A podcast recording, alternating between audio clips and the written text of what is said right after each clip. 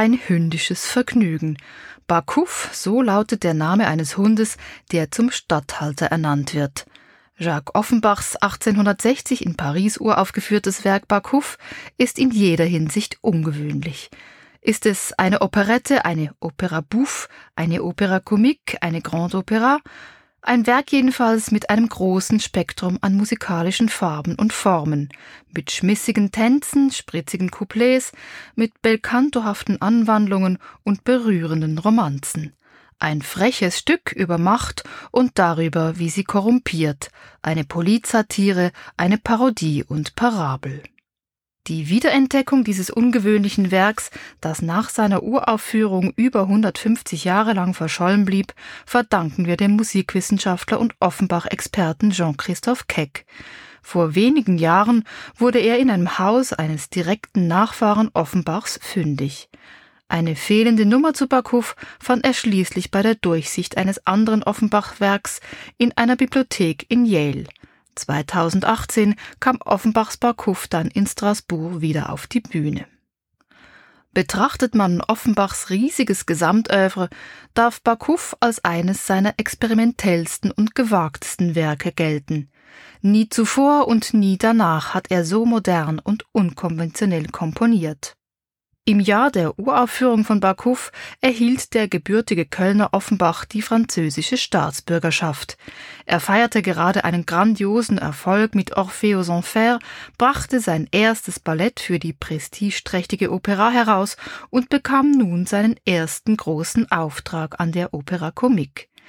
Es war das Theater, in dem er als blutjunger Cellist seine ersten musikalischen Spuren verdiente und das Opernhandwerk von der Pike auf erlernte. Klar, dass er hier einen Erfolg feiern möchte. Der Stoff zu Bakouf stammt von Eugène Scribe, dem Theaterschriftsteller und Librettist der damaligen Zeit, der auch für Rossinis Le Contouri, für Meyerbeers Robert le Diable oder für Alevis La Juive verantwortlich zeichnete. Die Idee, dass ein Hund von einem Großmogul aus Ärger über sein aufmüpfiges Volk als Herrscher eingesetzt wird, hatte Skrib schon lange in der Tasche. Sultan Misapouf sollte das Stück zunächst heißen und wurde dann zu Bakouf, worin natürlich das englische Bellen to Bark steckt. Ein Hund an der Macht, das war ein provokantes Sujet, das dann auch prompt die Pariser Zensur auf den Plan rief, die das Stück erst einmal verbot. Die Begründung lautete, Bakouf lasse, obwohl das Stück in Indien spiele, die fortwährende Verspottung aller staatlichen Autorität in jeglicher Zeit und jeglichem Ort erkennen. Wie wahr. Die Proben mussten unterbrochen und eine politisch korrektere Version hergestellt werden. Doch gegen wen richtete sich dieses Werk? Wen attackierten hier Skrib und Offenbach? 1860, das ist das Zeitalter Napoleons III., der sich seine Macht durch einen Staatsstreich gesichert hatte und sich zum Kaiser ausrufen ließ. Ein Herrscher, der die Pressefreiheit und das allgemeine Stimmrecht abschaffen ließ, der Frankreich aber auch ins industrielle Zeitalter und in die Kapitalisierung führte. Spekulation und Spektakel waren angesagt, die Nation durfte nicht zur politischen Besinnung kommen. Die Uniformen bei Hofe repräsentierten eine wirklichkeitsentrückte Welt. Dies alles benutzt Offenbach als Fundus für seine Werke. Das scheinbar Einschmeichelnde seiner Musik ist untergründig aggressiv, doch der Kaiser und seine Entourage ließen es sich gefallen und freuten sich über ihre Abziehbilder auf der Bühne.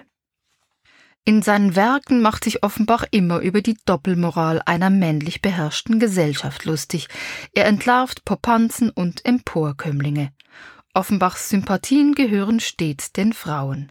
Sie sind stark, eigensinnig, eigenständig, seien es die schöne Helena, La Pericole oder Eurydike. Weibliche Selbstbestimmung jenseits der herrschenden gesellschaftlichen Konventionen, das zieht sich durch Offenbachs ganzes Werk. Seine Libretti hat er immer mit Bedacht gewählt. Offenbach hat großen Anteil an der in Frankreich aufkommenden Emanzipation. So eine starke Frau ist auch Maima in Bakouf, die in diesem Werk nicht weniger als patriarchale Strukturen aushebelt. Sie zeigt Mut, Herz und Intelligenz und ist initiativ. Eine Frau aus dem Volk, Blumenverkäuferin und Besitzerin des Hundes Bakouf. Doch der wurde ihr eines Tages geraubt. Sie entdeckt ihn wieder bei der Intronisierung des neuen Herrschers. Es ist ihr Hund, den der Großmogul eingesetzt hat, als Bestrafungsaktion für das Volk, das in großer Regelmäßigkeit seine Gouverneure aus dem Fenster zu werfen pflegt. Das Volk feiert den neuen Herrscher, nicht zufrieden hingegen ist der Mundschenk des Gouverneurs Baba Beck, der selbst Ambition für dieses Amt hatte. Er soll als neuer Großvezier die Befehle des Hundes verkünden. Doch der Hund ist bissig, lässt niemand an sich ran, und da kann nur eine wie Maima helfen, die ehemalige Hundebesitzerin. Baba Beck setzt sie als offizielle Hundegebelldolmetscherin ein, die in Wirklichkeit seine Dekrete verkünden soll. Maima aber übersetzt das Bellen nach ihrem Gusto, Senkung der Steuern, Aufhebung von Todesurteilen. Das Volk freut's, Baba Beck ärgert's. Das ist alles reichlich absurdes Theater, zumal Baba Beck den Hund für die unliebsamen Entscheide verantwortlich macht und nicht Maima. Und die vom Großmogul beabsichtigte Bestrafung für das Volk hat sich in ihr Gegenteil verkehrt. Der Hund Bakuf ist als eigenständige Figur im Libretto nicht fassbar. In seiner Sänfte ist er nur erahnbar, man hört sein Gebell oder erfährt von Figuren, er habe sie angeknurrt. Der mächtige Hund, das ist ein starkes Bild und weckt viele Assoziationen zum Thema Macht und Machtinhaber. Ist dieser sanft, zeigt er Zähne, hat er ein gutes Gespür, beißt er andere weg, verbreitet er Angst und Schrecken, so ganz wohl ist einem bei diesem Bild nicht. Im Stück ist es aber Maima, die die Zügel in der Hand hält und die Chance ergreift, dank eines Machtvakuums im Sinne des Volkes zu entscheiden. Es ist eine Frau, die regiert, und das ist eine starke Setzung im Zweiten Kaiserreich 1860. Wie in so vielen Offenbach-Jaden steckt auch in Bakuf implizit der Menschheitstraum, in herrschaftsarmen, angstfreien Verhältnissen zu leben. Ein despotischer Großmogul, der einerseits seine Güte als Herrscher anpreist, andererseits dem Volk Foltermethoden androht, das lässt auch noch heute erschauern. Das Stück, obwohl operettenhaft, atmet keine unbeschwerte Leichtigkeit.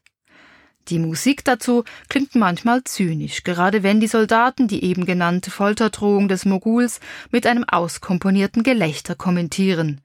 Manchmal schwankt und wankt der musikalische Untergrund, wenn Offenbach sonderbare harmonische Verläufe verwendet.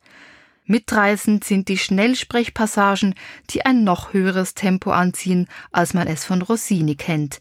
Nicht mehr nur eine Silbe pro Ton, sondern ein Wort.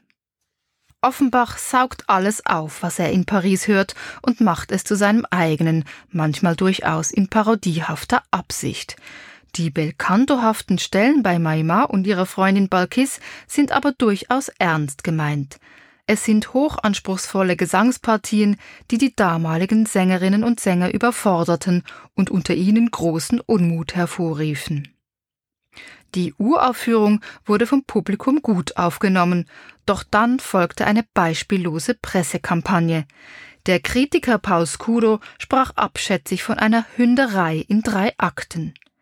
Hector Berlioz fragte sich in seiner niederschmetternden Kritik im Journal des Débats, ob der Komponist der Verstand verloren habe.